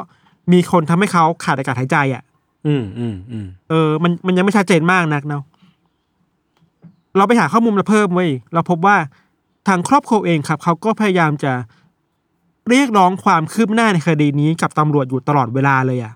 ครับ พวกเขาเคยพยายามเรียกร้องให้มีการเปลี่ยนทีมงานตำรวจที่ดูแลคดีเนี้ยเปลี่ยนชุดอืมสอบสวนน่ะ เป็นชุดใหม่เพราะเขาไม่อืมมั่นใจแล้ว หรือว่าโอนย้ายการดูแลคดีนี้จากท้องถิ่นให้เป็นแบบภาพรวมมากขึ้นน่ะให้เป็นทีมใหญ่ที่แบบทีมจากส่วนกลางอะไรเงี้ยเนาะอืม คือครอบครัวไม่มั่นใจแล้วคือตอบมาได้ไงว่าว่าเสียชีวิตโดยไม่ตั้งใจอะนึกปะ เออเป็นผมผมก็ไม่ไว้ใจ เอาจริงๆผมว่าเออทุกคนก็ที่ฟังมาก็น่าจะเข้าใจตรงกันว่า เออ ถ้ามันให้เหตุผลด้วยเหตุผลเนี้ยเราก็คงจะไม่ไว้ใจให้เขาทำคดีนี้ต่อไปแล้วแหละใช่ใช่แต่สุดท้ายแล้วครับคำขอร้องของครอบครัวที่ขอให้มีการเปลี่ยนแปลงการสอบสวนเปลี่ยนทีมอะก็อืมไม่ค่อยถูกรับฟังจากตำรวจเท่าไหร่เลยอะ อืม ก็ไม่มีการเปลี่ยนแปลงอะไรแบบในเชิงขนาดใหญ่เนาะแล้วก็ส่งผลให้ทุกวันเนี้ย ก็ยังจับตัวคนร้ายไม่ได้เว้ย อืม ก็ยังไม่รู้ว่ามันเกิดอะไรกันแน่ในบ้านแห่งนั้นที่ลูกชายเขาต้องถูกมัดแบบนั้นด้วยสภาพที่มีอะไรเต็มไปหมดมีคำถามเต็มไปหมดเลยอะ่ะ เออ คือมันก็ยังคง unsolved อยู่ใช่ไหมพี่ทัน ถ้า unsolved อยู่แต่มันก็มีทฤษฎีนะ คือว่าด้วยความที่คดีนี้มันเป็นคดีที่โด่งดังมากในหมู่ชาวเน็ตจีนนะครับ อืมอืมคืออย่างที่เราบอกดีเทลมันเวียดมากเลย มันมีอะไรที่แบบน่าเอะเยอะมากๆอะ อ่าอ่ามันมีทฤษฎีหนึ่งที่เราอ่านมา แล้วค่อนข้างจะค่อนข้างจะดาร์กและดำมืดมากๆยศคือ มีคนวิเคราะห์ว่าการเสียชีวิตของเด็กชายคนนี้ครับ อาจจะเกิดขึ้นเพื่อเป็นพิธีกรรมอะไรบางอย่างหรือเปล่า อะ อืมอืมคือมีคนวิเคราะห์ว่า สิ่งที่เกิดขึ้นในบ้านแห่งนั้น หรือสิ่งที่เด็กคนนั้นเจออะมันคือพิธีกรรมในการขโมยวิญญาณเด็กคนเนี้ยออกไปเป็นทาสรับใช้ศาสตร์มืดเว้ยอืม dark จริง detail จะได้คราวนี้ยศ เราเราจะอ่าค่อยๆเล่า detail ที่เขาวิเคราะห์กันนะคืออ่าฮะมีคนวิเคราะห์จากองค์ประกอบต่างๆ ในคดี อย่างแรกเลยคือว่า เด็กคนเนี้ยมีอายุครบ13ปี13วันในวันที่เสียชีวิตพอดีเลยอะ่ะไอ้เชี่ยมิหนำซ้ำองค์ประกอบในการเสียชีวิตในคดีนั้นน่ะ ในบ้านแห่งนั้นน่ะ มันมีครบทุกธาตุเลยเว้ยอ่าฮะธาตุที่เราจะบอกคือว่า อันนี้เขาไอ้อ้างอิงพิธีกรรมอะไรบางอย่างนะเขาบอกว่า ในปัจจัยในที่เกิดเหตุอะมันมีครบห้าธาตุคือธาตุน้ำคือชุดว่ายน้ำของเด็กที่ใส่อยู่ อืมธาตุไฟคือชุดคลุมสีแดง อืมธาตุเหล็กคือเหล็กที่มัดเท้าเอาไว้อะไอ้เชี่ยแล้วที่มันมีไอ้ตุ้มตุ้มถ่วงลงมาเออธาตุลมคือเด็กที่ลอยอยู่ในอากาศจากการแขวนลงมาครับไอ้เชี่ยคนลุก แล้วธาตุเด่นนี่คือพื้นคือ ไม่ใช่ห้าธาตุมันครบทุกธาตุเลยอะเออเออเออแล้วที่น่ากลัวมากในทฤษฎีนี้คือว่า เขาบอกว่าการเจาะที่หน้าผากเด็กอะมันคือการดึงเอาวิญญาณจากข้างในร่างกายออกไปใช้อะ โอ้โห เออ คือพอพอฟังพี่ทันพูดมาอย่างเงี้ย ผมนึกถึงไอ้รูตรงหน้าผากมาก ๆ เลยอะใช่เขาบอกว่ามันคือการดึงดูดเอาวิญญาณจากในในร่างกายอะ ออกไปเว้ย คือโห โคตรดาร์กถ้าถ้าเป็นไปตามทฤษฎีนี้นะ เออ ดังนั้นแปลว่าฆาตกรต้องมีจุดมุ่งหมายอะไรบางอย่างอะครับ อืมแล้วก็มีการวิเคราะห์กลับไปว่า การที่ฆาตกรรู้ว่า เด็กคนนี้จะอายุ 13 ปี 13 วันในวันที่เสียชีวิตอะครับแปลว่าฆาตกรน่าจะรู้ข้อมูล อะไรบางอย่างเกี่ยวกับวันเดือนปีเกิดของเด็กอะ อืมอืมอืมแล้วการเข้าถึงข้อมูลมาเดือนปีเกิดหรือทะเบียนราษฎร์ได้อะ มันไม่ได้แปลว่าเขาเข้าถึงข้อมูลนี้ ได้แค่สำหรับเด็กคนเดียวนะเหนกปะอืมแปลว่าเขาจะสามารถเข้าถึงข้อมูลเด็กคนอื่น ๆ ในเมืองจีนได้ด้วยเหมือนกันอะ เออ เพราะฉะนั้นเด็กคนไหนที่มีอายุครบ 13 ปี 13 วันก็อาจจะเป็นหนึ่งในเหยื่อเหยื่อที่เป็นไปได้ ใช่ นอกจากนั้นยังมีความเป็นไปได้อีกว่าฆาตกรอาจจะตั้งเป้าฆ่าคนให้ครบ 13 คนน่ะโอ้โหเพื่อให้ลงล็อกเด็กอายุ 13 ปี 13 วัน 13 คนน่ะ โคตรน่ากลัว อันนี้ย้ำนะครับว่าเป็นสิ่งที่ชาวเน็ตจีนวิเคราะห์กันนะ อ่าอ่าอ่าอ่าซึ่งมันอาจจะอาจจะมีความเป็นไปได้ด้วยอะมีเคราะห์จากความงงงๆวะว่าทำไมถึงต้องใส่ชุดว่ายน้ำทำไมถึงต้องใส่ชุดคลุมสีแดงใช่แล้วทำไมถึงมีเหล็กถ่วงที่ทงเท้าคือคือถ้า ถ้ามันไม่ใช่เพราะความอีอย่างวะ อย่างที่อย่างที่ทฤษฎีมันตั้งมา มันมันจะมีเหตุผลอะไรอีกวะ คือผมเองก็นึกไม่ออกเหมือนกัน ใช่ มีดีเทลหนึ่ง อันนี้ก็พีคเหมือนกันอืม คือ มีสื่อมั้งนะในจีนนะครับเขาไปสัมภาษณ์คุณแม่ที่เป็นคนในครอบครัวนั้นเนาะคุณแม่บอกว่า ในคืนก่อนหนึ่งวันที่คุณพ่อจะไปเจอศพที่บ้านนะครับ แม่ฝันเห็นผู้ชายคนหนึ่งใส่หมวกสีดำอืมถือกระเป๋าใบหนึ่งเข้าไปในบ้านหลังนั้น ผ่านทางอือฮึประตูหลังของบ้านอะ โอ้โห เออ โอ้โหแล้วพอเราเห็น detail นี้คือโคตรขนลุกอะ อันนี้มันคือมันคือพล็อตหนังแล้วอะมันคือแบบเออ fore foresee แล้วอะคุณแม่คือมีญาณหยั่งรู้แล้วอะแล้ววันต่อมาคือคุณพ่อเข้าไปเข้าไปที่บ้านแล้ว พบว่าต้องเข้าจากหลังบ้านเท่านั้นน่ะ อืมอืมอืมอืมคือทำไมมันจะบังเอิญขนาดนั้นนะนั่นสิแบบเฮ้ยแล้วไอ้ข้อมูลที่คุณแม่บอกว่าเห็นคนท่าทางแปลกๆเดินเข้าไปในบ้านนะครับ มันก็สอดคล้องกับคำให้การของชาวบ้านแถวนั้นนะว่า ในช่วงเวลานั้นน่ะเขาเห็นผู้ชายใส่หมวกถือกระเป๋าอืมในท่าทางแปลกๆ เดินไปเดินมาในหมู่บ้านนึกเหมือนกันอะ อืมอืมอืมคือ นี่มันอะไรกันแน่นึกนึกวะมันเออวัตฟักนี่มันมากๆอะ นี่มันคดีอะไรวะเนี่ย เออ อันนี้คือทฤษฎีที่เขาพูดกันเป็นหลักนะคือโอเคมอาจจะเป็นพฤติกรรมอะไรบางอย่าง เราคิดว่ามันเป็นไปได้สูงเว้ยเพราะว่า ดีเทลมันชัดเจนมากว่ามันไม่ปกติอะ อืมอืมอืมอืมอืมอืมทฤษฎีต่อมาคือว่ามีคนบอกว่าฆาตกรอาจจะเป็น คนที่ใกล้ชิดกับครอบครัวนี้อะครับ ครับ เพราะว่าเออคุณแม่เคยมีครอบครัวมาก่อน เคยมีอืมแต่เคยแต่งงานมาก่อนเคยมีสามีมาก่อนแล้ว สามีอาจจะแบบแค้นส่วนตัวมันก็เลยมาฆ่าลูกอะอืมอืมแต่ตำรวจก็ตีตกทฤษฎีไปแล้ว เพราะว่าทางอดีตสามีของคุณแม่อะอืมมีข้อมูลเรื่องที่อยู่พยานที่สามารถยืนยันตัวตนได้ว่า โอเค ไม่ได้อยู่ที่นั่นนะอืม ส่วนอีกทฤษฎีหนึ่งเขาก็ตั้งคำถามว่า หรือว่าการเกิดเหตุในนั้นจะเป็นการทารุณกรรมทางเพศอะไรบางอย่างหรือเปล่า แต่มันก็ไม่แต่มีตำรวจก็ใช่มันไม่มีบาดแผลอะมันไม่มีเออสภาพร่างกายการถูกทำอะไรายร่างกายขนาดนั้นน่ะ ใช่มันไม่มีความบอบช้ำมันไม่มีความอะไรเลย ซึ่งโอ้โห แม่งยิ่งแบบเงื่อนงำเข้าไปอีกอะเออ ที่แน่ๆคือว่า หลังจากคดีนั้นออกมาครับมันฆาตกรหรือคนร้ายถ้ามีคนร้ายนะ น่าจะยังลอยนวลอยู่อะครับยศ อืม อันนี้คือน่ากลัวจริง ถัดมาจากนั้น พอมาถึงในปี 2020 ยศอืมมีมีข่าวข่าวหนึ่งเกิดขึ้นมา ที่ชาวเน็ตก็ตกใจมาก เพราะว่าเกิดเหตุที่มีเด็กผู้หญิงห้าขวบเสียชีวิต โดยลักษณะที่ศพถูกแขวนลงมาจากสายโทรศัพท์ในบ้านอะ เดี๋ยวนะ เออ เออ ซึ่งคนก็คิดว่า หรือว่าจะเป็นฆาตกรคนเดียวกัน เออ แต่เนี่ยเราหาข้อมูลได้สุดแค่นี้แหละเพราะว่ามันมีข้อสังเกตเรื่องภาษาจีนอยู่อะไรเงี้ยอืม แต่ว่ามันมีความบังเอิญอะไรบางอย่างอะเออมันมีลักษณะที่ใกล้เคียงกันใช่ไหมพี่ธันคือมีความแบบใช่เด็กถูกห้อยลงมาจาก something ที่ที่อยู่เป็นเป็นที่สูงในบ้านอะไรอย่างงี้ปะใช่ใช่แล้วกรณีของเหยื่อรายล่าสุดนะครับ ที่เป็นเด็กห้าขวบเนี่ยนามสกุลชัยอะชัยหรือ C H A I เราอาจจะไม่ถูกแล้วอืมเด็กสกุลเนี่ย ชื่อสกุลเนี่ยครับพบว่า มีอีกหลายคนมากที่เสียชีวิตและถูกดีแคลร์โดยตำรวจว่าเสียชีวิตโดยอุบัติเหตุอะ อืม เหตุผลเดียวกันกับ คนนี้เลยอะ เออ โอ้โห แม่ง คือเสียชีวิตโดยไม่ตั้งใจอะ เสียชีวิตโดยไม่ตั้งใจด้วยสาเหตุนี้อะ เพราะว่ามีเด็กเด็กนามสกุลเนี่ยหลายคนมากที่ถูกดีแคลร์ด้วยด้วยสาเหตุนี้จากตำรวจอะ อืมอืมอืมอืมมันก็เลยเป็นคำถามว่า หรือว่าตำรวจกำลังปกปิดอะไรบางอย่างหรือเปล่าตำรวจรู้ข้อมูลแหละแต่แค่ไม่อยาก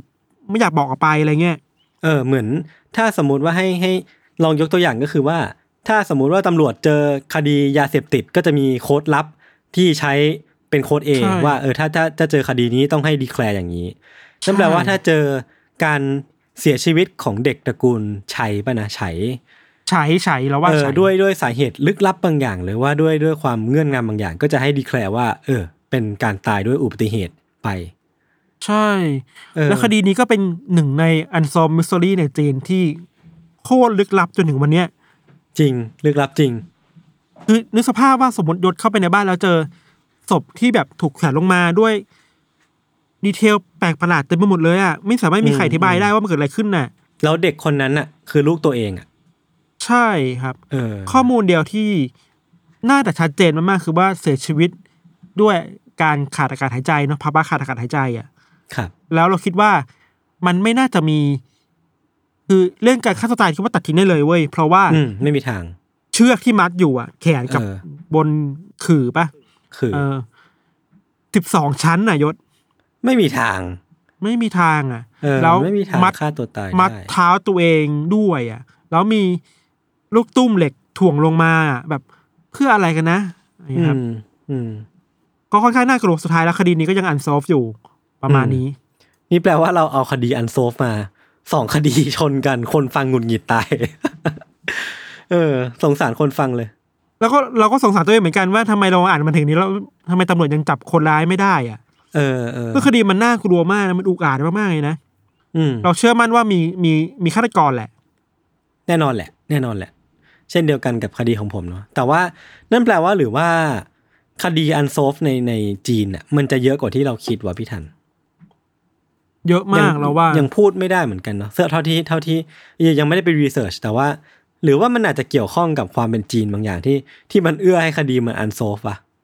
เราเราคิดเองนะว่าอย่างคดีของเราครับ มันมันเกี่ยวกับความเป็นสังคมชนบทด้วยแหละอืมอืมที่พ่อแม่ต้องเข้าไปในเมืองเพื่อไปหางานหาเงินมาเลี้ยงดูลูกอะอืมมันแปลว่ามันตัดโอกาส ที่พ่อแม่จะได้อยู่กับลูกๆไปนะ อืม คือสมมติสิบสองชั่วโมงหรือว่า เวลาห้าวันต่อวีกอะพวกเขาควรได้อยู่กับใกล้ๆลูกอะแต่ด้วยสภาพสังคมที่มันยากจนมากๆทำให้เขาต้องถูกบังคับ โดยโดยปริยายว่าต้องเข้ามาในเมืองเพื่อหางานหาเงินน่ะ ด้วย condition บางอย่าง ด้วย condition บางอย่างถ้าถ้าเขายังยังอยู่กับลูกๆอะโดยที่ไม่ต้องดิ้นรนมากขนาดนี้อะเราคิดว่าอืมลูกๆคุณอยู่ในสายตาเขาอะ ลูกคุณอืมลูกชายคนนี้คงจะแบบไม่ได้ต้องเจออะไรที่น่ากลัวแบบนี้กับชีวิตตัวเองอะครับอืมอืมอืมอีกอันหนึ่งคือเรื่องหนึ่งคือโรงเรียนก็ถูกตั้งคำถามเหมือนของยศเลยเว้ยอืมคือโรงเรียนก็บอกว่าโรงเรียนถูกตั้งคำถามว่าทำไมคุณไม่แจ้งเด็กก่อนว่าแจ้งพ่อแม่เร็วๆกว่านี้ว่าเด็กหายไปสี่วันแล้วนะโอ้โหสี่วันนี้แม่งนานมากเลยนะ เออ คือโรงเรียนบอกว่าช่วงเวลานั้นเองอะคือนักเรียนหลายคนน่ะหยุดเรียนเว้ยเพราะว่ามันมีโรคโรคระบาดโรคหวัดระบาดแพร่ระเออแพร่ระบาดอยู่สามสิบกว่าคนน่ะเพราะฉะนั้น อาจจะดูแลไม่ถึงแจ้งไม่ถึงประมาณเนี้ยครับ ครับ นั่นแหละ น่ากลัว น่ากลัวจริงโคตรน่ากลัวจริง วิชวลแม่งโหดมาก เราแนะนำว่า ห้ามไม่ห้าม ห้ามยาก พูดว่าห้ามผมไม่ได้ อย่าดูเลยรูปอะอ่าอ่เราไปดูมาแล้วคือ โอ้โห คือเราดาวไปเป็นทั้งคืนเลยอะผมผมผมก็คงไม่ ผมคงไม่ไปดูอะ ผมพูดงี้ดีกว่า เอออยากจะเตือนทุกคนว่าถ้าใครจิตใจเข้มแข็งไม่พออะอย่าไปดูเลยครับน่ากลัวมากครับ อืมนั่นแหละ เรื่องจีนเราคิดว่าความจีนจีนจะมีปัญหาอะไรแบบนี้อยู่เนาะอืมจีนก็จีนเองก็มีด้านมืดที่น่ากลัวมากๆเหมือนกันเหมือนกับญี่ปุ่นเกาหลีใต้ในแถบเอเชียตะวันออกเหมือนกันอะอะไรเงี้ยเผลอๆก็อาจจะมากกว่า หรือว่าอาจจะน้อยกว่าก็เข้าเคส by เคสไปแต่ว่านั่นแหละครับ คือมันก็ยังน่ากลัวอยู่ดี แล้วก็เต็มไปด้วยความ unsolved บางอย่างที่ จริง ๆ เราก็ไม่สามารถอธิบายได้อะความเป็นจีนบางอย่างมันคือความ ความอธิบายไม่ได้บางอย่างไหมพี่ถันด้วยด้วยกระบวนการทางการเมืองเองหรือว่าการออกนโยบายบางอย่างมา หรือว่าการใช่ procedure ใช่บางอย่างอะไรเงี้ยซึ่งซึ่งมันก็มีใช่ความอใช่ธิบายไม่ได้เต็มไปหมดอะเนาะใช่ยิ่งด้วยความที่แบบปกครองกันด้วยระบบแบบมค่อนข้างปิดอะครับ ไม่ค่อยมีการตรวจสอบความโปร่งใสการร้องเรียนมันเป็นไม่ได้ยากอะไรเงี้ยอืมการที่เหยื่อหรือครอบครัวเหยื่อจะแบบลุกขึ้นมาก่อเรียกร้องความยุติธรรมอะอื มมันอาจจะเจอปัญหาอะไรแบบนี้ด้วยหรือเปล่าอะอันนี้ไม่ใช่ก็แค่จริงภาพ อันนี้มันไม่ใช่แค่ภาพแบบ คดีฆาตกรรมเล็กๆอะเราคิดว่ามันอืมภาพใหญ่แบบเรื่องอุยกูนึกออกปะอืมค่ายกักกันที่แบบอืมอืมอืมเสียงของคนตัวเล็กตัวน้อยมันไปไม่ถึงอะอืมแล้วเขาถูกกระทำแบบโหดร้ายอยู่ โดยที่เสียงมันถูกทำให้เล็กลงเรื่อยๆๆอะไรอย่างเลยครับนี่คิดว่าอันนี้คือปัญหาใหญ่ในจีนเออมันมีความระบบปิดแบบเนี้ยที่ทำให้เกิดเรื่องแบบนี้ได้ในจีนนะครับ ครับ โอเคครับ ก็ครับ อย่าไปเสิร์ชดูรูปต่อนะครับ ผมก็จะไม่ทำเหมือนกัน แต่ยิ่งพูดอ๋อเหมือนยิ่งยุแม้แต่ว่านั่นแหละ ก็ก็อย่าเลย เพราะว่ามันก็น่าจะเป็นเรื่องเรื่องความหดหู่ด้วยปะคือคือผมเข้าใจว่าถ้าพี่ทันหดหู่ขนาดเนี้ยก็ก็น่าจะเชื่อตามคำแนะนำพี่แล้วกัน เราว่าเราเองก็มีภูมิภูมิต้านทานประมาณหนึงนะแต่พอเจอรูปนี้ไปอืมคือแบบโอ้โหดาวไปทั้งคืนเลยอะ โอเคครับ วันนี้เรื่องที่พวกผมสองคนเตรียมมาก็มีประมาณนี้ ติดตามรายการของพวกเราได้ทุกช่องทางของ s ัมมอนพอดแคสต์เช่นเคย วันนี้พวกผมสองคนลาไปก่อน สวัสดีครับ สวัสดีครับ